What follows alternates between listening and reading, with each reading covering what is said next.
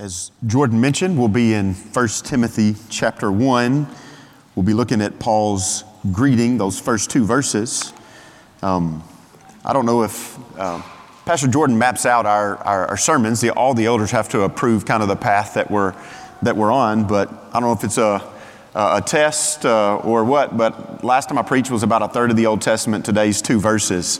Um, there, I, I, believe there's a sweet spot. There's some middle ground somewhere in between, but I haven't been assigned those lately. Um, I'm actually looking really forward to preaching these two verses um, today. Uh, I'm excited about it. Uh, there's so much content in two verses of Paul's greeting for a reason.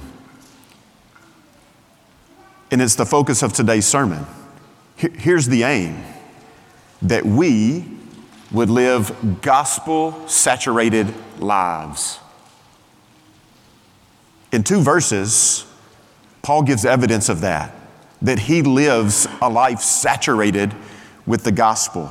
So that's our aim today, that we would live gospel saturated lives. Let me read the text and then we'll pray again for the preaching of God's word today. Paul, an apostle of Christ Jesus according to the commandment of God our Savior and of Christ Jesus, who is our hope. To Timothy, my true child in the faith, grace, mercy, and peace from God the Father and Christ Jesus our Lord. Let me pray, and then we'll dive into the text together. Father, we Pray that you would open our eyes this morning to see wonderful things in your word. And Father, we pray that your gospel would come today, not simply with words, but also with power, with the Holy Spirit, and with full conviction. We ask this in Jesus' name. Amen. Well, I, I don't want to distract from the sermon or God's word, uh, but I do want to make a statement um, before we, we jump right in. I, I just heard myself say morning when I prayed, and I know that's become kind of a running joke. I've redefined the word morning for everybody to know. Morning is the time of day that we worship together at Grace Church. All right? So if you ever hear me say morning, again, that's what I mean. It's the time of day that we gather for worship, all right? So if I say it three or four more times this sermon, I'm just going to keep going. Y'all know what I mean, right? All right. Well, let me set that aside because I do want us to, to get to the text. Jordan already mentioned the title of today's sermon is Gospel Greetings. Gospel Greetings. Have you ever given thought to how you greet others? Have you ever considered how God would want you to greet other people? Have you ever given thought to that? Like how, why I greet people the way that I greet people? Do you see in how you greet other people that there's an issue of the heart at stake, at play? Or maybe the best way to communicate the question I want to answer today is Do you greet others from a heart motivated by the gospel? Do you greet others from a heart motivated by the gospel? There are all types of greetings that we exchange with one another all the time. I was super conscious of it today because I knew what the content of the sermon would be. And so I spoke to several people on the way in. I watched other people speak to people. I was just all in tune to it because I knew the content of today's sermon. Some greetings are warm and welcoming, some are just mindless and indifferent, and yet others can be abrupt or even sharp. Perhaps you're one of the blessed members who received a glorious side hug greeting from Rick Couples today, the kind of greeting that makes you feel loved and cared for. Maybe you were less fortunate and on the way to our gathering today, you received the alarming greeting of a frustrated driver's vehicle horn, letting you know that he was giving you the type of greeting or she was giving you the type of greeting that makes you aware that they think you should be traveling faster in the slow lane than you're traveling at the current moment. Greetings happen all the time. In Paul's greetings, throughout his 13 letters that he's written for us in the New Testament, he always identifies both the author or authors and the intended recipients. But, but Paul does a lot more than just cover to whom and from whom the writings are for. Paul's greetings are distinctly gospel drenched. Paul certainly sets the tone of his letters in his introduction. Listen to Paul's other letter, gospel greeting introductions. And as I read these, I'm fixing to read all 13 of Paul's letters introductions. As I read these, listen for three particular elements Paul's authority, his relationship to the recipient, and a word of blessing. Let me repeat them so you can follow along and listen as I read these. Paul's authority, his relationship to the recipient or recipients, and a word of blessing. Now, Jordan read as our call to worship today Romans chapter 1, 1 through 4. He could have read 5 and 6. They were as loaded as what he read, and I'm going to get verse 7 in the mix. Romans 1 1 says this Paul, a bondservant of Christ Jesus, called as an apostle, set apart for the gospel of God. And I'll skip that rich content that Jordan read to us and I'll go straight to the other two pieces. To all who are beloved of God in Rome, verse 7, called as saints, grace to you and peace from God our Father and the Lord Jesus Christ. In 1 Corinthians, Paul writes, Paul, called as an apostle of Jesus Christ by the will of God, and Sosthenes, our brother, to the church of God which is at Corinth, to those who have been sanctified in Christ Jesus, saints by calling, with all who in every place call on the name of the Lord Jesus Christ, their Lord and ours. Grace to you and peace from God our Father, the Lord Jesus Christ, and the Lord Jesus Christ. Second Corinthians, Paul says this Paul, an apostle of Christ Jesus by the will of God, and Timothy, our brother, to the church of God which is at Corinth with all the saints who are throughout Achaia. Grace to you and peace from God our Father and the Lord Jesus Christ. To the Galatians, Paul writes, Paul, an apostle, not sent from men, nor through the agency of man but through Christ, excuse me, but through Jesus Christ and God the Father, who raised him from the dead, and all the brethren who are with me. To the churches of Galatia, grace to you and peace from God our Father and the Lord Jesus Christ. To the Ephesians, he writes, Paul, an apostle of Christ Jesus by the will of God, to the saints who are at Ephesus and who are faithful in Christ Jesus. Grace to you and peace from God our Father and the Lord Jesus Christ. We may be picking up on those themes, right? Philippians, Paul and Timothy, bondservants of Christ Jesus, to all the saints in Christ Jesus who are in Philippi, including the overseers and deacons. Grace to you and peace from God our Father and the Lord Jesus Christ. Colossians, Paul, an apostle of Jesus Christ by the will of God, and Timothy, our brother. To the saints and faithful brothers and sisters in Christ who are at Colossae. Grace to you and peace from God our Father. Thessalonians, these are almost identical. Thessalonians 1 and 2, I'll read them both. Paul, Silvanus, and Timothy to the church of the Thessalonians in God, the Father and Lord Jesus Christ. Grace to you and peace. Then again, Thessalonians 2, Paul, Silvanus, and Timothy to the church of the Thessalonians in God, our Father, and the Lord Jesus Christ. Grace to you and peace from God our Father and the Lord Jesus Christ.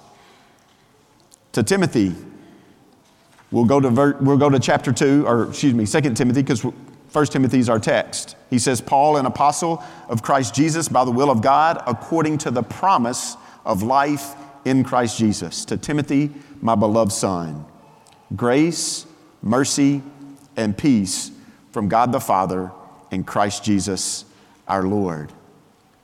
Titus and Philemon are left. Here's Titus. He says, Paul, a bondservant of God and an apostle of Christ Jesus, for the faith of those chosen of God and the knowledge of the truth, which is according to godliness. And then Philemon, Paul, a prisoner of Christ Jesus, and Timothy, our brother. To Philemon, our beloved brother and fellow worker, and to Apphia, our sister, and Arch- and to Archippus, our fellow soldier, and to the church in your house. Grace to you and peace from God our Father and the Lord Jesus Christ. 13 of Paul's letters, 13 very similar, yet distinct, very similar greetings. As you listen to those 13 greetings, I hope you heard those three gospel elements gospel authority, gospel relationship, and gospel blessing. In those three elements that we want to look at more closely today, we want to see not just our ability to identify those elements that are present. Yeah, we can see where Paul gives his statement of authority, who he's writing to, and then this blessing. We don't just want to be able to mentally identify those, though that certainly helps. But you also want to understand each of those greetings more deeply. And by God's grace, apply, uh, excuse me, apply Paul's heart in our own interactions with one another. Perhaps you noticed in Paul's statement of gospel authority that in nine of his 13 letters to the churches and their leaders, Paul communicates his apostleship. So, nine out of the 13 letters, he mentions the fact that he's called as an apostle. And by apostleship, I mean a delegate, a, a messenger, one who's sent forth with orders by God unique to the life and ministry, an eyewitness to the life and ministry of Jesus. Following Judas' betrayal of Jesus, Matthias was appointed to fill Judas's role as an apostle. So they went from 12 to 11 back to 12. And then Paul himself was called in an unusual manner on the road to Damascus as the final New Testament apostle. Now, others besides these 13 will perform apostolic, tasks, things similar to what the apostles were called to. But it's not clear if they're ever recognized by the church as apostles. These are the only 13 that we know of, according to Scripture. But what we do know is Paul is recognized as an apostle, not just by God, but by the church. And it's in this apostleship that Paul seems very intent on mentioning in his salutation to Timothy and in other letters to add weight to what he writes. He says in Timothy, our text, according to the commandment of God our Savior. Now, this is the only time in all of his greetings that he uses that language. Usually, it's by the will of God, is the language that he uses. But in today's text, he says, according to the commandment of God our Savior, this is a calling by God's own doing. Paul's apostleship is by God's doing, it's God's will. God commanded that his apostleship be. Paul was not self selected, he's not writing on his own authority. Paul is writing despite his weaknesses, despite his limitations, despite his unusual apostleship. He's writing to establish his God ordained calling. He is the messenger writing on behalf of God by God's design for God's glory. Paul tells us more about his apostleship in other letters that he's written that we find here in the New Testament. In 1 Corinthians chapter 12 verse 28, it says this, and God has appointed in the church first apostles, second prophets, third teachers, then miracles, then gifts of gifts of healings, helps, administrations, various kinds of tongues. So he's mentioning callings, giftings. Paul's apostleship is just one of many callings in God's kingdom. In 1 Corinthians chapter 15, he tells us this. Listen to the language that he uses here. For I am the least of the apostles and not fit to be called an apostle because I persecuted the church of God. Paul admits his weakness and sinful past, stating that he is the least of the apostles. In 2 Corinthians chapter 11, he makes an almost contradictory statement. Listen to what he says. For I consider myself not in the least inferior to the most eminent apostles. Now, how could he make both statements? At first, he says he's not fit, he's the least, and then he says, I'm second to none of these guys.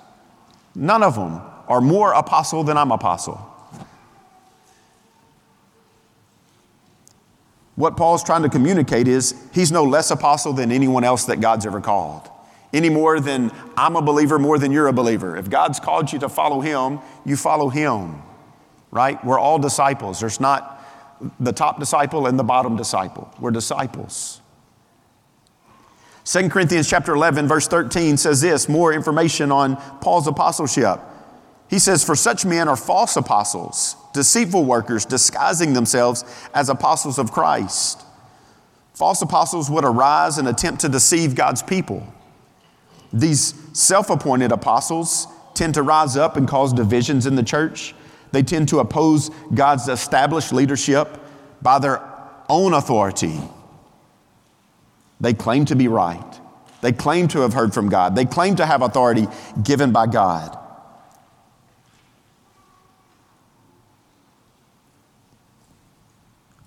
but they stand alone as one who is fighting for what's right, yet apart from the church.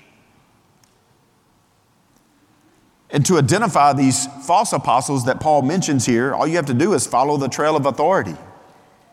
Who gave them authority? God gave Paul his. So, where did they get their authority from? The church acknowledges Paul's authority. Who's acknowledging these false apostles' authority. All you have to do is follow the trail of authority. Who has given them authority? Which of God's established churches has affirmed that authority? And that's what Paul's making a case for. Perhaps the most helpful text in or concerning Paul's apostleship is found in 2 Corinthians chapter 12 verse 11. He says this, I have become foolish. You yourselves compelled me. Actually, I should have been commit, I should have been commended by you. For in no respect was I inferior to the most eminent apostles, even though I am a nobody. He says a lot there. Though in and of himself, Paul, he says it, is a nobody, he has nonetheless been called by God to be an apostle. Paul's value to the kingdom is not in his inherent worth, but his willingness to fulfill the call that God has given him and to do that to the fullest. Paul was a nobody. He wasn't any different than any other believer, except God called him to be an apostle. 1 Thessalonians chapter 2 verse 6, more on Paul's apostleship. He says about his apostleship, nor did we seek glory from men, either from you or from others, even though as apostles of Christ we might have asserted our authority. See, Paul has authority over the church. And as an apostle, he could have asserted that. But in humility, Paul simply carries out his responsibilities for God's glory alone. He wasn't trying to please men. Ephesians chapter 2 tells us more.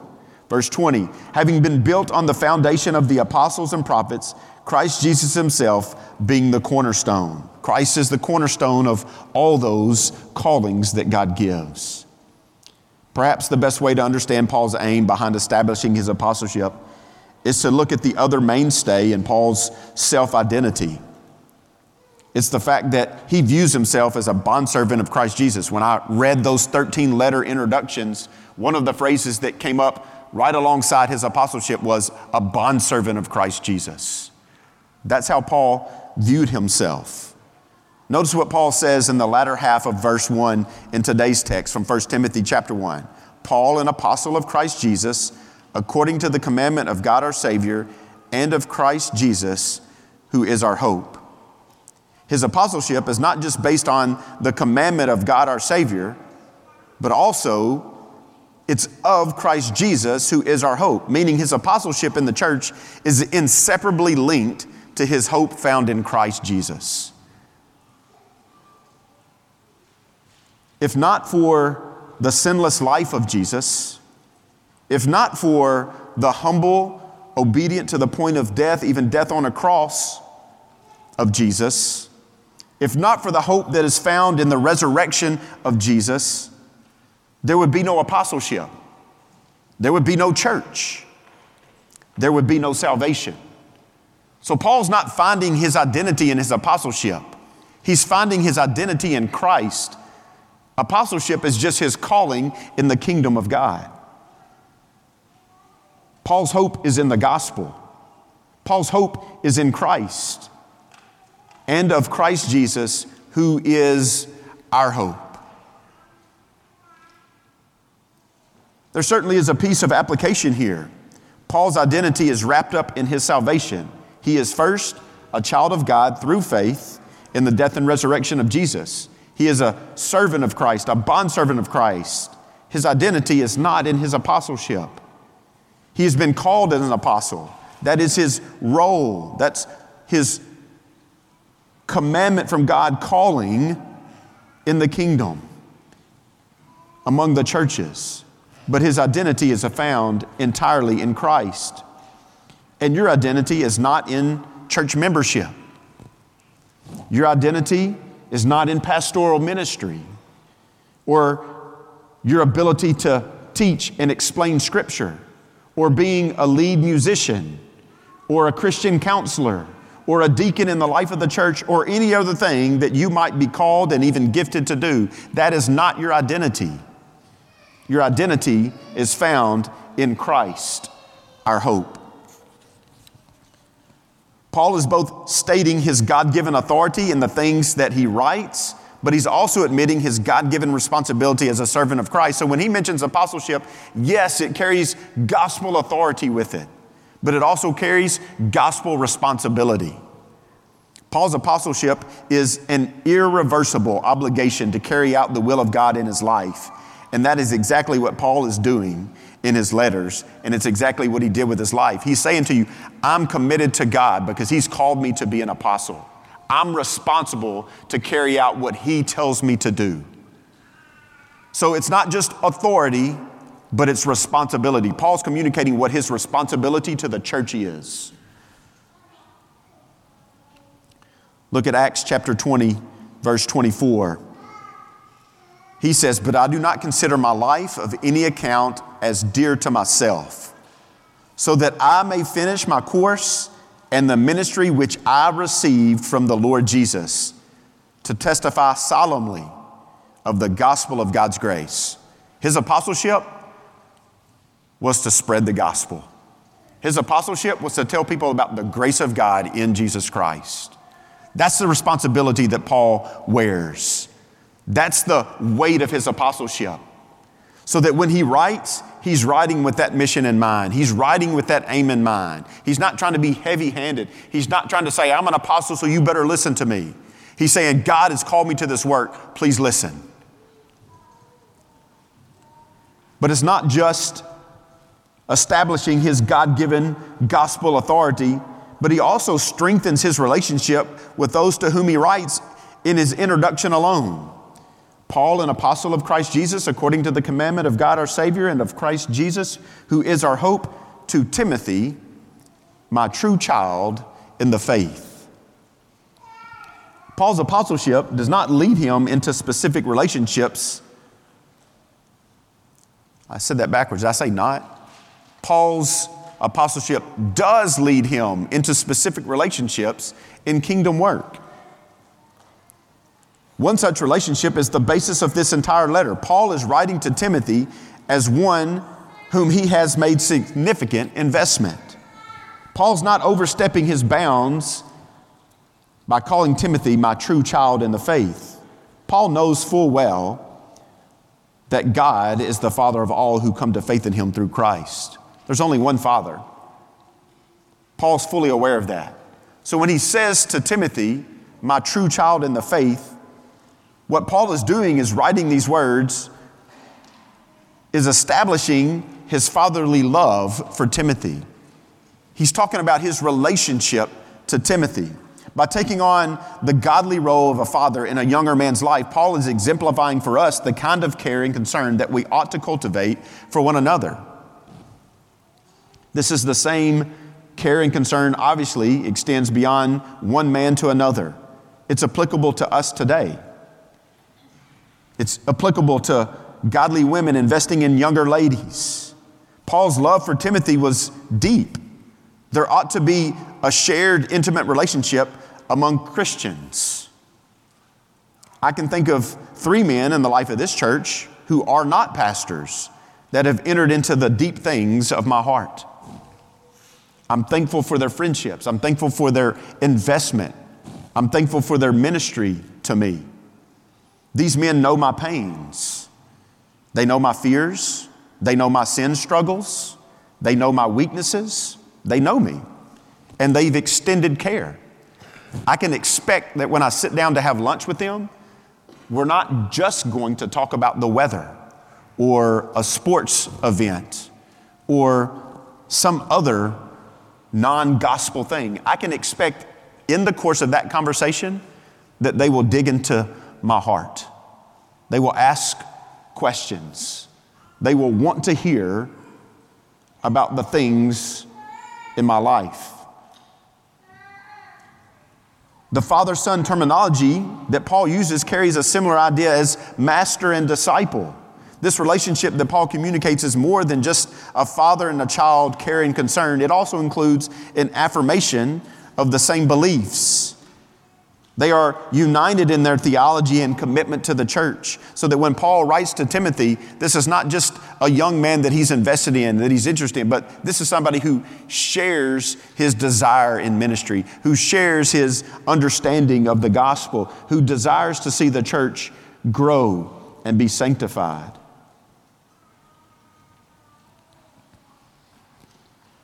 They are united in theology and commitment to the church. And yet, this relationship goes further than care and the intellectual convictions that they share. They also share the same heart for God. They have a love for the same gospel, the redemptive work of Christ. It motivates them. Their life is saturated by the reality of the gospel. Timothy is, in every sense of the word, a true child in the faith. We ought also to pursue others in the faith on all these levels. We ought to foster genuine concern, excuse me, care and concern for one another. That ought to be happening in the life of the body. So the question is, who are you caring for? Who do you have deep concern for in the life of the body? If you're a man, can you name other men? If you're a woman, can you name other ladies? We also ought to aim at establishing strong biblical foundations with one another, helping each other grasp and understand God's word and to live upon sound theology. We ought to do what Paul does with Timothy. That ought to be especially true for the newly converted among us. We ought to reach out to them. It's hard to establish those strong biblical foundations if the person or people that you're trying to disciple don't feel loved and cared for. So you got to have the first before you get to the second, but they, they're both necessary. And finally, we ought to seek to shepherd the hearts of one another in the life of the church. If the heart is not moved, if the heart is not being changed and transformed into Christ likeness, then the biblical understanding will soon crumble or be misused. I've seen it. People who dive into theology and study and yet they're not connected to the body. The heart is not being moved, and the next thing you know, this rising theologian is misusing God's word because his heart was never changed. If the heart is not being molded into Christ likeness, then the care for one another will soon grow tired and weary and will, go will grow cold and indifferent to one another. See, unless your life is saturated with the gospel, caring for other people becomes exhausting. You get tired of it and you stop. If your life is not saturated with the gospel, because nobody has the capacity to care for other people apart from the love of Christ. We just simply don't have that bandwidth, not one of us. So if you can't say with Paul, my true child in the faith, or my true brother in the faith, or my true sister in the faith, then I must ask, what gospel relationships do you have? Can you make those kind of statements to other people? My true brother in the faith.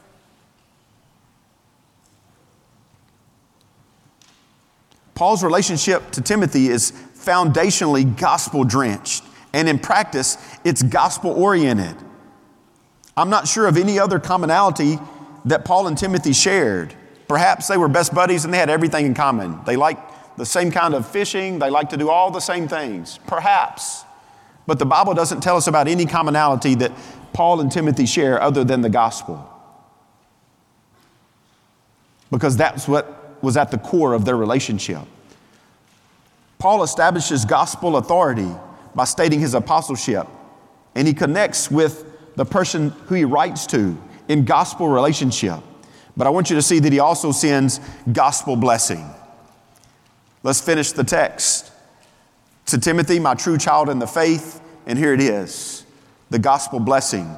Unique to his two letters to Timothy, he says this grace, mercy, and peace from God the Father and Christ Jesus our Lord. These are not words uncommon to our ears. If you listen to all 13 introductions that I gave, grace and peace were mentioned a whole lot.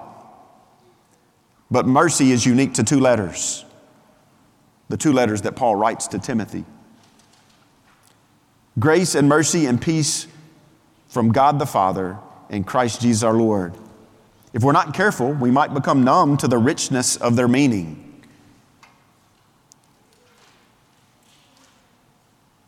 To conclude today's sermon, this last point before we get to application, let's simply remind ourselves of all the gospel loaded intent found in these three words.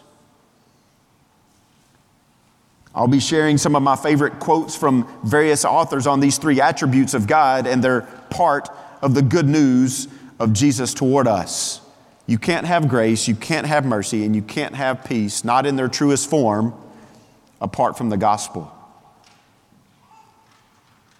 Somebody can show you grace, somebody can be merciful, you can have some sort of peace, but it's not true peace, it's not gospel peace.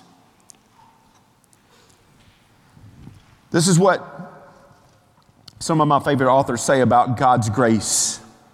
Grace is God's goodness directed toward human debt and demerit.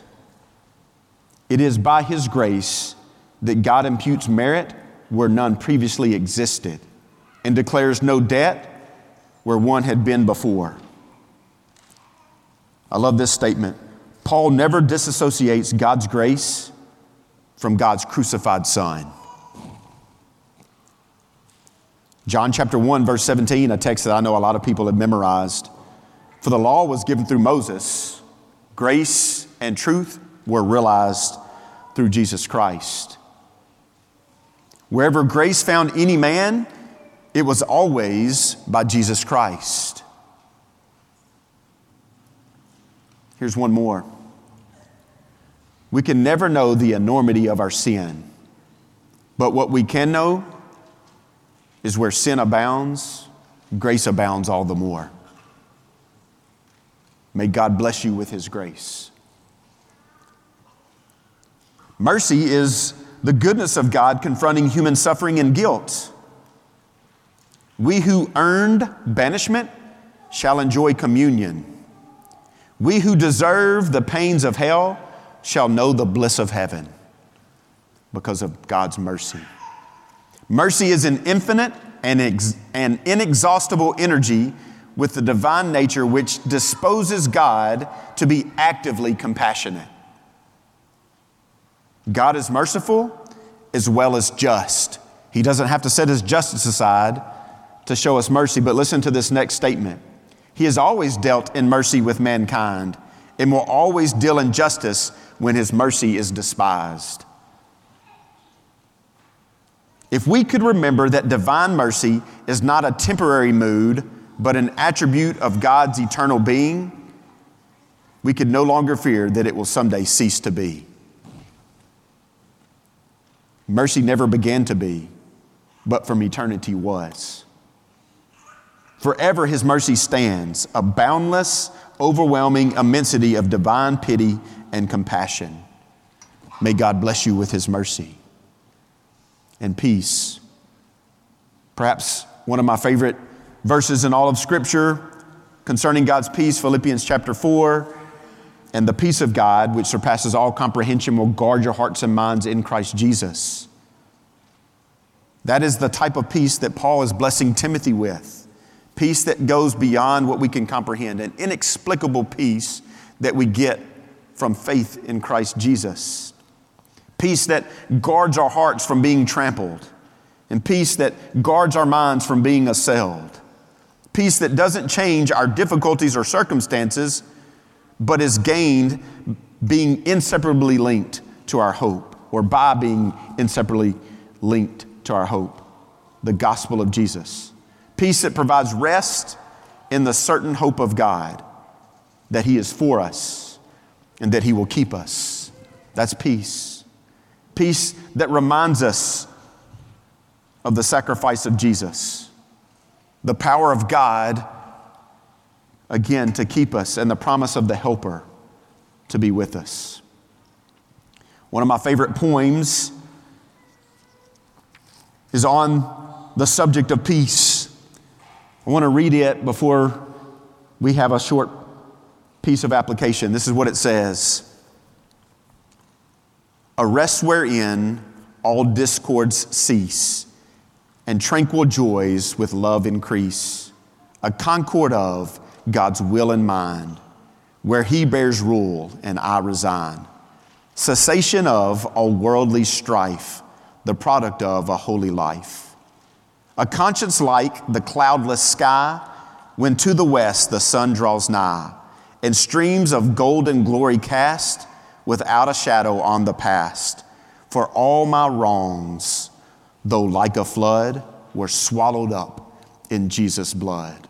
O peace, sweet peace, serene and mild, without a single sin beguiled, allaying sorrows soothing pains, and making all the losses gains.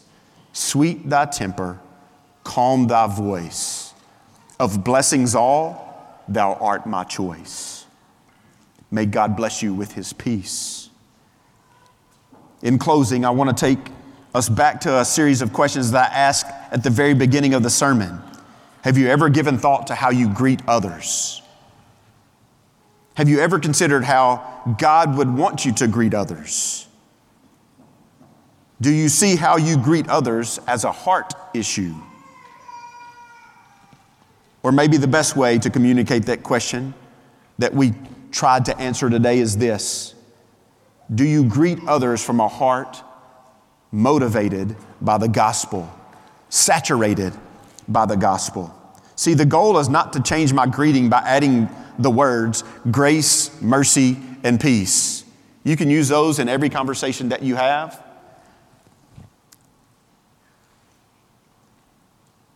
And nothing will change. The goal is not to add those words or even a smile when you say hello. The goal is to be so enamored with Christ and His gospel, the way that Paul was, that your life is spent for His glory. And when you live life that way, then even the smallest thing, like a greeting, becomes saturated with the gospel too. The goal is to be so enamored with Christ, our hope, that your identity, your meditations, and your mission in life are wrapped up in the gospel. Then and only then will I and you, like Paul, live a life saturated with gospel drenched greetings to those around us. Let's pray. Father, we thank you that you are those gospel blessings that Paul extends to Timothy. You are full of grace. There is no such thing as grace that can't be defined or could be defined apart from the death and resurrection of Jesus. That is your grace to us. Father, you are merciful.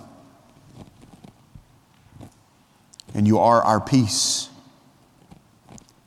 Father, I pray that we would, we would know those attributes, not just to be true of you, but tangibly how they're true of you. They're true in Christ. And Father, I pray that we wouldn't be able to look upon Christ and not consider the gospel, his death, his resurrection, his grace to us, the mercy displayed, and the peace that is gained through faith in Christ. And Father, I pray that our lives would be like Paul's, saturated with the gospel, so that every detail of life, including how we greet one another, is drenched in the gospel. Father, do this good work in our hearts, we pray. In Jesus' name, amen.